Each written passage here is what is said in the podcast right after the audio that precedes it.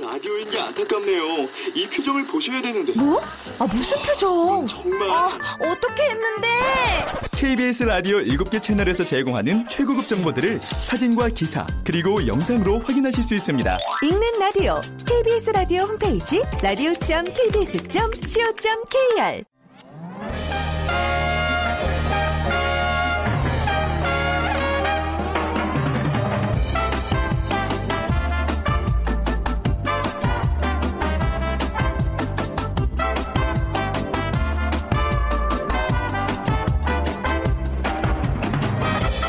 안녕하세요. 빅데이터로 보는 세상 아나운서 최현정입니다. 오늘 오후부터는 본격적인 귀성길 전쟁이 시작될 텐데요. 살면서 가끔 이럴 때 있습니다. 어, 선의로 하는 거짓말, 하얀 거짓말 할 때인데요. 그런데 이런 경우도 거기에 속하는지 모르겠네요. 어, 직장인들이 명절에 주변 사람에게 하는 경우 말이죠. 예전에 본 한 설문조사 결과인데요. 거짓말 1위 연봉입니다. 이후로 어, 본인의 능력, 재직 회사 규모, 인맥 순으로 조사됐습니다. 거짓말을 하는 이유로 10명 중에 7명은 다른 사람에게 뒤처져 보이고 싶지 않아서 또 부모님 요청 때문에 뭐 이런 대답을 했는데요. 네티즌들은 슬프지만 공감된다. 나도 자존심 때문에 거짓말한 경험이 있다. 이런 대답을 했습니다. 어, 명절이 부담스러운 부분이 있긴 한 것 같아요. 그래서인지 요즘 명절에 그냥 훌쩍 여행 떠나는 분들이 점점 늘어나고 있다고 하네요. 이번 명절 전후로 공항 이용률이 역대 또 최고라고 합니다. 자, 잠시 후 세상의 모든 빅데이터 시간에 공항이라는 키워드로 빅데이터 분석해 보겠습니다. 그리고 이어지는 2030 hot trend 시간에는요. 요즘 어, 화제가 되고 있죠. 그 P모 게임, 뭐 주머니 괴물의 뜻을 갖고 있는 그 게임에 대해서 알아보도록 하겠습니다. 자, 오늘 big 퀴즈 드리죠. 설이 되면 아침 일찍 모두 새 옷, 설빔으로 갈아입고 차례를 지낸 뒤에 자리를 정리해서 앉습니다. 그리고는 조부모, 부모에게 먼저 절하고 형, 누나 등 차례로 아랫사람이 윗사람에게 절을 하며 새해 첫 인사를 드리죠. 이거 끝나고 나면 돈을 받기도 합니다. 이렇게 정월 초하룻 날에 하는 어, 새해의 첫 인사 뭐라고 할까요? 네, 1번 세수, 2번 세배, 3번 택배, 4번 알바. 음. 당첨되신 두 분께 따뜻한 아메리카노와 도넛 모바일 쿠폰 드립니다. 정답 아시는 분들 휴대전화 문자메시지 지역번호 없이 샵 9730이고요. 짧은 글은 50원, 긴 글은 100원의 정보 이용료가 부과됩니다.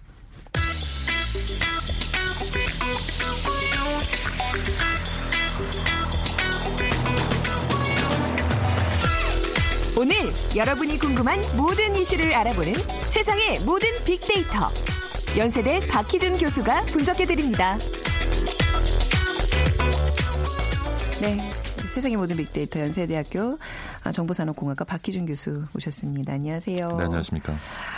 아, 뭐 주제가 공항인데요. 예. 예, 마음이 공허하네요. 갑자기 공항 얘기. 뭐 우리 사회 이제 설 명절 풍속도가 그만큼 바뀌고 있다는 예인 것 같아요. 공항이 그- 그렇게 사람이 많아요? 요즘 가면요? 뭐 경기가 어렵다고 네. 하는데요. 해마다 명절이 되면은 그 공항 방문객 수 갱신이 되고 있고요. 네. 그 최근에 보면은 귀향 대신 해외 여행을 선택하는 분들이 늘어나고 있는 것 음. 같습니다. 그래서 어, SK 커뮤니케이션스에서 어, 설문 조사를 했는데요. 네. 13,490명을 대상으로 했는데 그 중에 62%가 어, 설 연휴 기간 동안에 해외 여행에 대해서 어, 긍정적이라는 견해를 밝혔는데요. 네. 그 이유로는 오히려 해외 여행을 하는 것이 경제적 부담을 줄일 수 있다. 음. 그리고 친지들을 만나서 잔소리 듣는 것이 굉장히 스트레스를 받게 된다. 네. 그리고 음식 준비하는 과정에서 스트레스를 받는다. 이런 연유로 해서 어, 설 연휴 기간 동안에 에, 귀향을 하는 대신에 해외 여행을 선택하고자 하는 분들이 많았던 것 같고요. 네. 그리고 이제 나머지 중에서 36%는 에, 설 연휴 중에 해외 여행을 가는 것에 대해서 부정적인 견해를 가지고 있습니다. 그래서 어, 명절이 존재하는 의미를 좀 네. 되새기고 명절 연휴 기간 동안에는 부모님을 비롯한 친지들을 만나서 즐거운 시간을 갖는 것이 좋지 않겠느냐 하는 의견도 있었고요. 그래서 제가 이제 SNS 분석을 좀 해봤어요. 예. 네, 명절이라는 키워드로 분석을 해보니까 어, 우리가 뭐 예상할 수 있는 대로 어, 선물 근데 좀 특이한 것이 올해는 김영란법이 두 번째 네. 순위에 위치했고요. 그래서 명절이 되면 많은 분들이 주변 분들에 대한 선물 결국 스트레스가 좀 되는 것 같아요. 예, 예. 그리고 이제 올해 이제 김영란법 시행 이후로 첫 명절을 맞다 보니까 그 부분에 대해서도 많은 고민들을 하시는 것 같고요.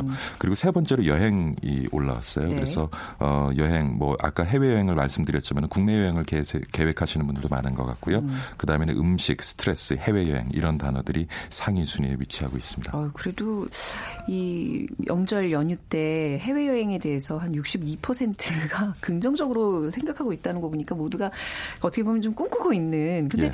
명절에요. 교수님 안 그러세요? 그 뭐 일이 있어서 이제 못 가요. 그러면 귀가 좀 간질간질하지 않나요? 나 그렇죠. 빼고 얼마나 그 예. 게다가 해외 여행을 갔다 그러면 솔직히 뭐 좋은 얘기는 못 들을 거 아니에요. 가족들이 모여서 얼마나 나에 대한 험담을 할까 생각하면 어, 마음이 편치 않은데 말이죠. 근데 어르신들이 어. 대체적으로 1년에 두번 네. 있는 추석하고 설 명절인데 에, 그것마저도 부모님과 친지들을 보는 시간을 좀 피하는 것은 문제가 있냐 하는 지적을 많이 하시고요. 근데 네. 지금 20, 30, 40대 분 들은 에, 설 명절 연휴 기간 동안에 에, 고향을 방문하고 네. 부모님을 방문해서 같이 차례를 지내고 음식을 만들어서 나누는 것에 대한 에, 적지 않은 부담을 가지고 있는 것 같아요. 네. 그래서 사실 근데 미국 같은 경우도요, 그 추수 감사절이죠. 그 기간 동안에는 정말 고속도로 정체 현상이 굉장히 음. 아, 심하거든요. 뭐 크리스마스 추수 감사절 예, 크리스마스 그럴 때죠. 추수 감사절에는 네. 친집과 모여서 같이 이제 칠면 조 고기를 네. 구워서 나눠 먹고 하는데 저는 어떤 생각을 해보냐면 에, 이제 우리 사회 문화가 많이 바뀌었잖아요. 그렇지만 음. 명절을 지내는 우리가 가지고 있는 틀은 크게 바뀌지 않은 것 같아요. 네. 그러니까 예를 들면은 아침에 차례를 지내는 것에도 보면은 이제 뭐 생선을 올리고 나물을 올리고 고기를 올리고 뭐 여러 가지 격식들이 지방마다 있지 않습니까? 네. 그래서 저는 가끔 그런 얘기를 하는데 뭐 제가 나중에 죽고 난 다음에 제 자식들이 뭐 제사를 지내거나 차례를 지내지는 않- 않을 거예요. 또 시대가 많이 음. 네. 변하는. 근데 제가 농담으로 어떤 얘기를 하냐면 제가 평소에 이제 김떡순을 좋아합니다.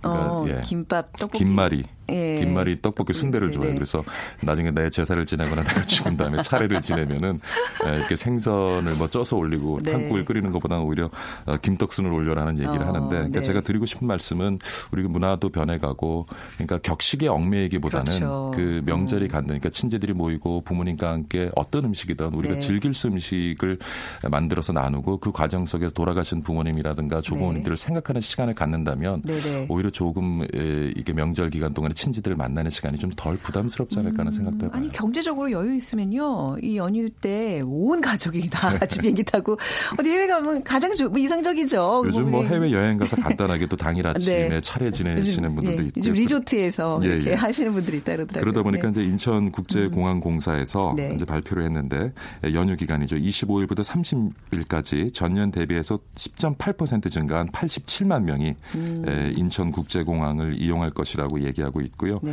에, 그리고 26일, 30일에는 거의 이제 10만 명 가까운 인파가 아, 공항에 몰릴 것이라고 합니다. 근데 아까 제가 이제 점점 음. 많은 분들이 귀향 대신 해외 여행을 선택하면서 설 명절을 지내는 풍속도가 바뀌고 있다라는 말씀을 드리긴 했는데 네. 아직까지도 숫자에서 보면은요 에, 100만 명이 채 되지 않아요. 그러니까 네. 어떻게 아, 보면 일부. 예, 일부의 그렇네요. 얘기일 수 있고요. 근데 분명한 건 이제 공항의 그 인파는 계속 명절마다 지난 추석 때도 뭔가 이게 뭐 저기 숫자가 경신됐다는 얘기를 들었던 것 같은데 이번 설 연휴 또 아마 올해 추석도 분명히 그런 뉴스들이 쏟아져 나올 거란 말이죠. 예, 전년 대비 네. 10.8% 증가하니까 네. 또 경신이 되겠죠. 그렇죠. 예. 네. 근데 그 이제 요 기간에 공항 가면 그 뭐 출국 수속 굉장히 뭐 길고 이래서요. 뭐 미리 가 있어야 되고 이제 이런 얘기를 많이 하잖아요. 근데 굉장히 그것 자체도 사람들 많이 붐비고 시간 막 쫓기고 그거 자체도 굉장히 스트레스인데 말이죠. 그럼요, 네. 스트레스예요. 그래서 조금이라도 그 출국 수속 시간을 좀 줄일 수 있다면 네. 에, 해외여행 하는데 스트레스를 덜 받으실 텐데요. 어, 뭐 보통 요즘 같은 이제 명절 연휴 기간에는 한 넉넉히 3시간에서 3시간 반 정도 어, 네. 미리 에, 공항에 나가시는 것이 좋고요.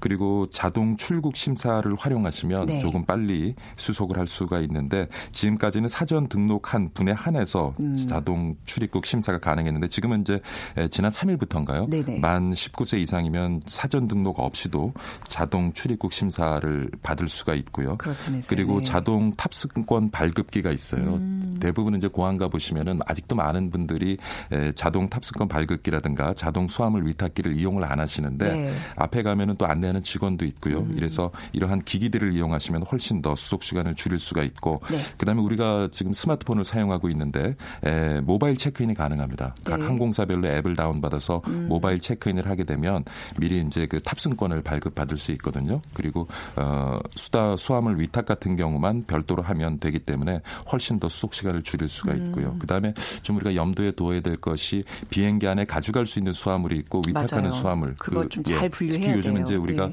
스마트 폰을 사용하면서 보조 배터리 많이 사용하시는데 그 배터리 때문에 좀 문제가 되는 보조? 배터리는 네. 수화물 위탁할 수가 없습니다. 없어요. 그래서 네. 가지고 탑승을 어. 하셔야 되고요. 그 보면 그 앞에서 다들 가방 열어서 그거 저기 찾고 빼니라고 그러, 아우성인 그래서 또 이제 보거든요. 시간이 더 지체되는 그쵸? 경우가 있는데 음. 에, 미리 이제 집에서 짐을 이제 싸실 때 네. 에, 비행기에 가져갈 짐 그리고 위탁할 짐 나누어서 좀 이렇게 지금 그런데 그 한국 에, 인천국제공사 네. 홈페이지 가시면요 네. 관련 내용들이 자세하게 안내가 돼 있어요. 그래서 어. 한번 여행하시기 전에 네. 가 보시면 공항을 좀 더 어, 즐기면서 이용하고 네. 그리고 출국 수속 시간을 줄일 수 있는 여러 가지 음. 방법들이 많이 이제 소개가 되고 있으니까 한번 살펴보시는 것도 나쁘지 않을 것 같습니다. 네, 그 언젠가부터 공항놀이라 그러잖아요. 이제 그 특히 이제 우리 인천공항이 또 워낙 규모가 크고 그래서 그냥 뭐 출국 어디를 나가는 개념이 아니라 그냥 놀러 가는 분들도 좀 많아진 것 같아요. 그렇죠. 네. 인천공항이 제 기억으로는 이제 2001년에 2001년이었어요. 그 전에는 네. 기억하시겠지만은 이제 김포공항이 네. 예, 국제공항의 역할을 했었고 지금도 뭐 김포공항에 국제공항과 국내공항이 있습니다만은 음. 지금 이제 대부분의 국제선이 인천공항을 이제 통해서 들어오고 나가게 되는데 에, 예, 김포공항 시절만 해도 사실 제 기억을 더듬어 보면요. 네. 80년대 후반 90년대까지만 해도 어, 사실은 그냥 비행기를 타는 음. 그러한 장소 이상의 역할을 못했던 것 같아요. 네. 그리고 uh, 입국 출국 심사를 하기 전에 한 제 기억에 식당이 한 두 개 정도 있었고요. 그래서 언제적 얘기이신 거예요 지금? 그게 90년대까지만 해도 그래요, 그랬어요. 그래요. 그래서 출국하기 전에 식사를 하기 위해서는 입국 심사를 마치기 전에 네. 식사를 가볍게 하고 해야 되는데, 네. 예, 근데 지금은 이제 인천공항 같은 경우에는 출국 수속을 한 다음에 들어가도 쇼핑도 하고 맞아요. 그렇죠, 네. 음식도 네. 먹고 그다음에 또 마사지도 받고 음. 요즘에는 이제 한국 문화를 체험할 수 있는 네. 특히 이제 아이들과 함께 여행을 하실 때 시간이 남는 경우에는 그런 또 한국 문화를 체험할 수 있는 여러 가지 특히 설 명절 같은 경우에는 에, 이렇게 찹쌀떡을 만드는 방법이라든가 음. 연 만드는 그런 방법 이를 체험할 수 있는 있어요? 공간들이 어. 많이 마련되어져 있어요. 네네. 그래서 어, 아까 제가 이제 3시간에 3시간 반 정도 좀 미리 이제 공항에 네. 나가시는 것이 좋다 했는데 출국 심사를 마치고 들어간 다음에도 그 공간에서도 즐길 수 있는 것들이 음. 많이 있기 때문에 아니 근데 그 밖에서도 충분히 할 수 있다니까요. 뭐 극장도 있고요. 요즘에 또 왜. 캡슐형 그 호텔이 또 생겼잖아요. 예, 예. 이제 예, 뭐좀 맞습니다. 늦거나 이러면 거기서 좀 하룻밤도 보낼 수도 있고 그리고 그냥 공항에 가면 왠지 그 사람들의 표정이나 이런 거 구경하는 재미도 있고요. 그냥 멀리 또 이제 이착륙하는 비행기 보는 재미도 있고 아, 어린 아이들이랑 가면 열광을 해요. 저는 예. 주로 이렇게 그냥 좀 심심할 때 그냥 차 타고 슝 저기 인천공항 가- 다녀오고만 이랬었거든요. 네. 저 같은 경우도 전에 기- 그 김포공항을 이용할 때는 네. 항상 이제 떠날 때 저 같은 경우 이제 유학을 하고 있기 그러니까요. 때문에 예, 뭔가 항상 느낌이. 지금도 김포공항을 아, 지날 때면 그때 마음이 좀 느낌이. 짠해요. 아. 늘 이별하는 그런. 예, 느낌이 있는데 어. 지금 뭐 인천공항을 가면은 안에 즐길 것도 많고요. 네. 볼거리도 많고 그리고 또 재밌는 것이 요즘 그 중국 관광객들이 이제 단체로 한국 오셔 가지고 네. 성형 수술하신 다음에 이렇게 얼굴에 붕대를 감고 제가 지난번 공항 아. 갔을 때 한 20분 아, 정도가 정말요? 단체로 이렇게 붕대를 얼굴에 감고 지나가는 모습을 보면서 그런 모습도 좀 진풍경이기도 하고요. 예. 아, 그냥 뭐 재밌는 얘기고요. 내일부터 이제 시작되는 설 명절에 뭐 공항을 이용해서 또 이제 가슴 벅찬 뭐 계획이 있으신 분도 있겠지만 대부분 가족 들과 함께 이제 맞이하기 위해서 이제 오늘부터 좀 일들을 많이 하셔야 되는 거잖아요. 혹시 예. 교수님은 이제 뭐 대기에서 차례를 지내시니까 예, 제가 뭐 장손이기 어, 때문에 많이 저희도. 차례를 네. 지내서 오늘부터 이제 좀 장도 보고 네. 차례 준비를 해서 차례를 지내야 될 것 같고요. 네, 예. 그래서 뭐 아무래도 좀 한동안 보지 못했던 친지들 저희 집에 이제 모이게 되니까 음. 네네. 아마 친지들과 좀 지내면서 좀 즐거운 시간을 가지고자 합니다. 네. 어, 오늘 이렇게 뵙고 나면 다음 주에나 이제 설 지나고 나서 또 교수님과 얘기 나눌 수 있겠네요. 자, 설 잘 보내시고요. 네. 가시기 전에 빅 퀴즈 좀 부탁드릴게요. 아, 예. 네. 에, 설이 되면 아침 일찍이 모두 새 옷, 설빔으로 갈아입고 차례를 지낸 뒤에 자리를 정리해서 앉죠. 어, 그리고는 조부모, 부모에게 먼저 절을 하고요. 형, 누나 등 차례로 아랫사람이 윗사람에게 절을 하며 새 첫 인사를 드리곤 하는데요. 어, 이것이 끝나면 돈을 받기도 합니다. 이렇게 정월 초하룻날에 하는 새해의 첫 인사 무엇이라고 할까요? 1번 세수, 네. 2번 세배, 3번 택배, 4번 알바. 너무 청취자들 무시하는 문제가 아닌가 싶습니다. 아니 왜요? 세, 세- 저기 세배 알바 뛰면 뭐 짭짤하게 며칠 동안 많이 예. 그 부분이 조금 혼란스러울 수도 있을 거예요. 자, 방송 들으시면서 정답과 함께 여러분들의 의견 문자 주세요. 어, 지역번호 없이 샵 9730이 있고요. 짧은 글은 50원, 긴 글은 100원의 정보 이용료입니다. 아, 이용료가 부과됩니다. 자, 오늘 바뀌고 있는 설 명절 풍속도 그중에 또 공항의 모습 함께 살펴봤습니다. 연세대학교 정보산업공학과 박희준 교수였습니다. 어, 새해 복 많이 받으세요, 네, 교수님. 새해 복 많이 네. 받으십시오.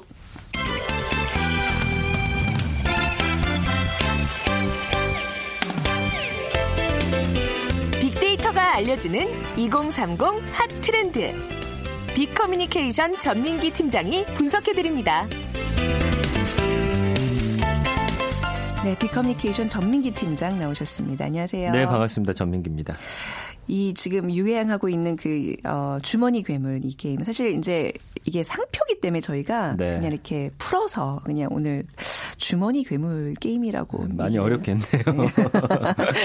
네 이게 아 이게 말 말씀드리면 다 아는 그건데요. 예. 네, 근데 우선 그 게임이 무엇인지 뭔데 이렇게 난린가 좀 한번 좀 설명부터 들어볼까요? 네, 이제 게임 업체 이 N사의 게임 시리즈 네. 모바일 앱 게임인데 이거는 이제 어왜 미국의 그 검색 엔진 있지 않습니까? 네. 지 가장 유명한 네. 그곳에 이제 자회사격인 회사에서 만든 거예요. 네. 증강 현실을 이용한 게임이고요. 네. 스마트폰 지도에 나타난 장소를 찾아가면은 음. 이제 화면에 귀여운 이 괴물들이 뜹니다. 네. 그러면 이거를 어, 아이템을 손가락으로 이렇게 밀어가지고 뭘 던지면은 네. 잡는 거예요. 그래서 음. 약간 수집하는 거죠. 네. 그래서 이 게임의 일차적인 목적은 다양한 종류의 그 괴물을 수집하는 거고요.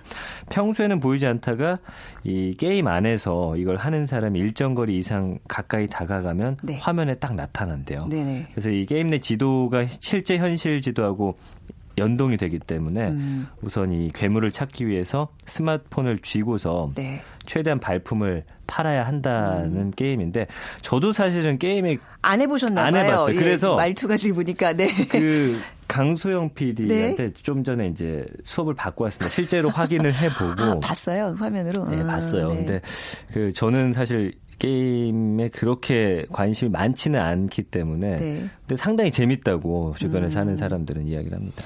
그, 그게 근데 진짜 괴물도 아니고 그냥 휴대전화에 이렇게 잠시 좀 뜨는 건데 뭘 그렇게 잡겠다고 다들 항상 이전 약간 전 이해가 안 가는. 그쵸. 예. 근데 아무튼 지금 이게 그 한동안에 이제 우리나라에서 허락이 안 허가가 안 된 거였죠. 안 그래서. 그 속초 일대 고성 요에서 네. 거기만 되다가 지금 이제 서울서도 이제 다 이제 되는 거죠. 이제 다 전국에 다 되는 되는 거죠. 거죠. 네.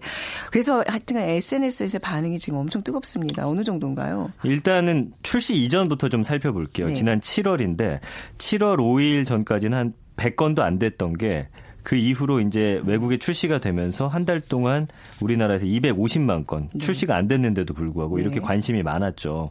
연관어를 보면은 포켓몬, 속초, 독도, 뭐 게임 떠나다 이런 거.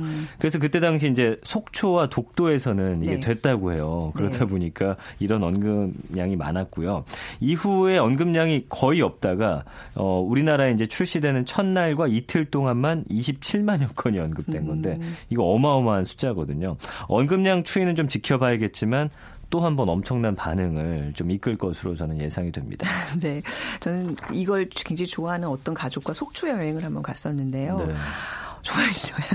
중간중간 차를 세워야 되고요. 막 세우라고 너무? 여기 너무 그 정신이 팔려 있는 거예요. 온 가족이 예. 깜짝 놀랐어요. 그러니까 이게 이 정도로 막 그 열광을 하는 이런 게임인데 우리나라는 유독 지금 6개월 만에 공식적으로 출시가 된 거잖아요. 그렇죠. 왜 이렇게 늦어진 거예요? 그 인터넷 지도 때문인데 네.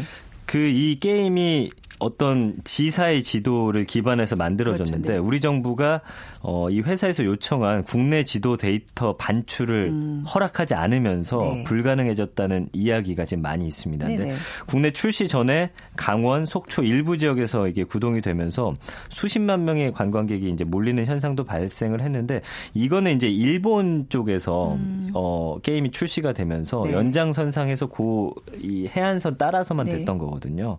근데 이 폭, 이 게임의 개발사 나이언틱이 출시 초에 예상 밖의 인기를 감당하지 못해서 숨 돌릴 시간이 필요했다라고 하면서 네. 뭐 한국어 서비스 현지화까지 시간이 걸렸다라고 얘기를 어, 하는데 네. 사실은 이 지도를 어, 우리 구- 정부가 허락하느냐 마느냐의 이게 한동안 문제였던 논란이었죠. 거죠. 예. 근데 아직 그 구구 그러니까 지사의 그 지도 국외 반출을 최종 불허한 걸로 알고 있는데 지금 이 게임은 어떻게 이제 전국적으로 가능하게 된 거예요? 공공 정보를 이용했다고 이야기를 하더라고요. 네. 그러니까 공개적으로 사용할 수 있는 지도 데이터를 활용했다라는 어, 이야기고 네. 다만 이제 국체적으로 그 지사 지도를 사용한 건지 아닌지 아니면 네. 우리나라 정부가 제공한 공공 지도를 사용한 것인지 구체적으로 밝혀지지 않았기 때문에 여기에 대한 좀 어. 논란이 있긴 합니다. 아, 그렇군요. 그리고 여러 가지 약간 뭐 에러라든지 뭐 문제점들이 좀 속속 드러나고 있습니다. 음. 네. 그러니까 뭐 우리나라에서의 반응도 지금 살펴봤지만 이게 해외에서 그 뭐 우리가 외신들을 통해서 많이 봤거든요. 뭐 사고도 이것 때문에 많이 나고 뭐 하여튼 그렇죠. 열풍인데 어느 정도인가요? 그러니까 게임 집중하다가 앞차가 이유 없이 파란불인데 천천히 간다. 이거 네. 그런데 하고 있다라고 보시면 깜빡이 돼요. 켜놓고 그냥 서 있더라고요. 몇 대가 이렇게. 저속으로 가면 네. 사람이 걷는 것처럼 인식이 돼서 아. 이 게임이 뜬대요. 빨리 네. 달리면 안 되는데 아. 이러다 보니까 사고가 많이 났습니다. 그래서 사회 문제가 될 정도였고 해외에서는 출시 당일 어, 다운로드만 1억 건을 기록했고 네. 한달 만에 2,200억 원, 6개월 만에 1조 원의 매출을 거둘 정도였죠. 이게, 이게 이 아이템을 또 팔 수가 있고 네. 어떤 레스토랑이라든지 이동통신사하고 마케팅 제휴를 통해서 또 새로운 수익을 창출할 수 있기 때문에 이 잠재력이 어마어마하죠. 우리나라도 아마 이걸 통한 마케팅 여러 네. 가지가 나오면 아마 수익이 더 올라갈 겁니다. 이 회사 그럴까요? 입장에서는 오. 지금 벌써 네. 이 회사의 그 주식 자체가 60%가 이틀 만에 뛰었어요. 네. 근데 이미 이거를 좀 게임을 좋아하는 사람들은 그 속초 이게 일대에서 됐을 때 이미 다 좀 어떻게 보면 그쪽에서 좀 즐기고 좀 물이 빠지는 분위기 아니에요? 아닐까요? 조금 다른 또 한 번의 붐이 일어날 걸로 예상돼요. 어, 어떤 언론에서 다뤄지는 네. 우리가 이제 접할 수 있는 게 언론이라든지 신문인데 확실히 화- 현저히 줄었죠. 근데 네. 이 게임을 하는 사람 자체는 폭발적으로 늘고 있다라는 걸 알 수가 있어요. 일단 네. 출시 첫날에 이게 이제 어 다운 받는 거 1위를 차지했고요. 음. 매출도 하루 만에 7위를 기록하면서 지금 돌풍을 일으키고 있습니다. 네. 다만 상승세가 얼마나 이어질지에 대해서는 좀 전망이 엇갈리고 있고 어, 아까 말씀드린 대로 출시될 때 한국이 배제된 부분이 많이 이슈가 됐었잖아요. 네. 그러면서 작년에 속초에서 된다는 얘기가 있다 보니까 많은 분들이 이제 말씀해 주신 대로 속초에 가서 음. 게임을 했는데 정확한 수치는 아닌데 그때 당시만 해도 정식 출시가 아니고 어, 굉장히 휴대폰이 망가질 수도 있는 위험이 있는데도 불구하고 50만 명 정도가 설치를 했었고요. 네. 출시 첫날만 280만 명 이상, 결국 300만 명 이상이 지금 어, 2, 3일 내에 하고 있다라는 거거든요. 네. 이거는 이제 최근 이슈가 되고 있는 모바일 게임이 있는데 네. 그거 하는 사람이 100만 명이라고 음. 볼때 벌써 3배 가까이 더 높은 수치라고 볼 수 있는 걸 보면 네. 어마어마한 양이죠. 그냥 부디 우리 가족 중에 누구 한 명이 빠지지 그냥 바랄 뿐이에요. 정말 진심으로요. 근데 네. 저도 이게 하는 걸 봤는데 그 증강현실을 이용한 거잖아요. 네. 이게 좀 굉장히 어 재밌기는 해요. 호기심을 끄는. 근데 이제 앞으로 이런 증강현실 게임이 계속 인기를 누릴 텐데 말이죠. 네. 근데 좀 이 말씀드리기 전에 안타까운 현실이 하나 있는데 네. 국내 업체가 네. 예전에 이 증강현실을 이용한 게임을 출시를 했었어요. 아 그래요. 근데 이게 약간 현실과 다르고 조금 이제 그땐 너무 앞서갔던 거죠. 그래서 이 회사가 잘 됐으면 사실 엄청난 수익을 음. 그렇겠네요. 잃었을 텐데 네. 기존 모바일 게임 같은 경우는 이제 폰을 뭐 조작해서 터치하고 일반적인 조작을 해야 하는데 음. 이 증강현실이 어, 말씀드린 대로 국내에서도 좀 많이 적용이 됐습니다. 근데 그 당시 이제 네. 기기 한계도 있었고 콘텐츠도 제한적이었기 때문에 네. 인기를 못 끌었는데 최근 이 괴물 게임 같은 경우는 스마트폰 사용률이 상당히 높아졌잖아요. 음. 그리고 카메라 성능도 워낙 좋아져가지고 주변을 그냥 실제 우리가 움직이면서 보면서 하기 때문에 어, 이런 게 굉장히 새롭기도 하고 신선하기도 하고 네. 주변을 또 보면서 잡는 거라서 네. 더 아주 즐거워하고 있죠. 그러니까 현실과 이 또 게임의 세계를 사실 구분 못하게 하는 저는 이제 개인적으로 아이를 키우는 엄마 입장에서는 바람직한 게임은 아닌 것 네. 같아요. 정신이 없더라고요. 아직 안 깔았죠. 예, 저는 안 했어요. 예, 그러니까 저는 아까도 말씀드렸다시피 권장하지 않는 아이에게는 왜냐하면 좀 어려 좀 위험할 수도 있잖아요. 굉장히 예, 위험해요. 그렇죠. 예. 예. 아니 저희 우리 그 강소연 PD도 출근길에만 하면서 몇 번 이렇게 사고의 위험에 노출돼 있었다. 그러니까 이거 하시는 분들은 정말로 좀 조심하시고 이게 분명히 내 안 전과 연관돼 있다는 생각을 잊지 마셔야 될 것 같아요. 맞습니다. 네. 그 울산에서도 이 엄청 그이 주머니 괴물 게임으로 성수를 누렸다면서요. 그렇죠. 네. 이제 한국 정식 출시 전인데 이게 실행이 되면서 엄청난 특수를 누렸습니다. 그래서 네. 그때 당시 이 울산시 자체가 대책반까지 꾸리면서 대책반이요, 네. 음. 방문객 맞이에 발빠르게 나섰었는데 어, 작년 7월에 이제 울주군 서생면 사무소부터 간절곶 사이에 이 게임 괴물이 가능하다 는 소식이 알려지면서 어, 하루에만 5천 명 정도의 관광객이 몰려들었대요. 네. 그러니까 간절곶 같은 경우는 사실 새해맞이 그렇죠. 뭐. 네. 전야제 열리고 네. 이때하고 비슷한 수준으로 사람들이 찾아오니까 네. 시 입장에서는 사실 굉장히 특수죠. 음. 그리고 평소에 비해서 많은 인원이 한꺼번에 몰리다 보니까 주말과 휴일 동안 이 일대 도로 곳곳이 아주 차량들로 넘쳐나면서 교통 정체를 빚기도 했고 네. 관광객들은 해안가 따라서 이거 찾으면서 즐기고 인근 카페하고 상점을 음. 이용하면서 뭐 주변의 상권까지 함께 살아나는 네. 그런 역할을 했던 거죠. 마케팅으로 이용하는 곳들도 많아졌겠네요. 이제 루어 모듈이라는 게 있어요. 네. 이게 뭐냐면은 이제 어, 하나에 뭐 한 천 원에서 만 원 정도 하는데 쉽게 말씀드리면은 포켓 아 이 주머니 괴물이 네. 주변에 한 30분 동안 많이 출현하게 만드는 그 유료 아이템이에요. 그래서 이 아이템을 틀어서 네. 그 주변에 이 괴물이 많이 몰리면은 사람들이 이거 잡으려고 그 장소로 모여드는 거예요. 호객행위 하는 거겠네. 그렇죠. 뭐, 예, 그래서 어. 미국 뉴욕의 한 피자가 네. 이 피자 가게가 이 lure module 아이템을 써가지고 일주일 동안 매출이 75%가 늘었대요. 어. 이런 케이스들이 나오다 보니까 미국에서는 네. 아예 뭐 별다방도 이 괴물 버리는 대결 게임에서 버리는 체육관의 위치를 네. 이곳으로 지정하는 계약까지 맺어가지고 아, 네. 할 정도고 일본에서도 햄버거 가게가 비슷한 계약 맺어가지고 음. 방문자가 많이 증가를 하고 거기서 맞물리는 매출이 증가하는 그런 반사 이익을 어, 누렸다고 합니다. 많은 기업들이 이 주머니 괴물과 손을 잡고 있군요. 네. 음, 이게 뭐 이렇게 잘 활용해서 매출 증대를 연결시킨다면 경제에도 뭐 긍정적인 영향을 미칠 수 있다는 얘기네요. 그렇죠. 지금은 뭐 게임 하나만 놓고 보는데 음. 온라인 활동, 오프라인 활동을 하나로 묶는다는 게 이제 굉장히 재밌는 포인트이기 때문에 네. 장기적으로는 이렇게 위치 기반해서 사람들의 일상을 더 묶어낸다면 음. 그리고 다양한 미션을 제공하고 그다음에 이 미션하고 광고라든지 상업적인 활동, commerce 같은 걸 연결을 하면은 아마 이것도 상당한 음, 네. 그 경제 큰 영향을 미칠 것 같고요. 현실과 가상 세계를 하나로 묶어내는 새로운 서비스 플랫폼의 출연도 아마 기대해 볼 수 있을 것 같고 이걸 정말 잘 활용하면 네. 굉장한 특수를 누릴 수 있을 겁니다. 아, 이 증강 현실로 교육 프로그램을 좀 만들어서 아이들이 교육에 좀 빠질 수 있게 할 수 있는 방법 부모님이다? 보니까 자꾸 그런 쪽으로 생각을 네, 뭐 이런 괴물이 나타나서 자, 뭐 분수를 좀 가르쳐 준다든지, 그럼- 네, 두 자릿수 곱셈을 좀 알려준다든지. 그러면 좋겠죠. 그러니. 네.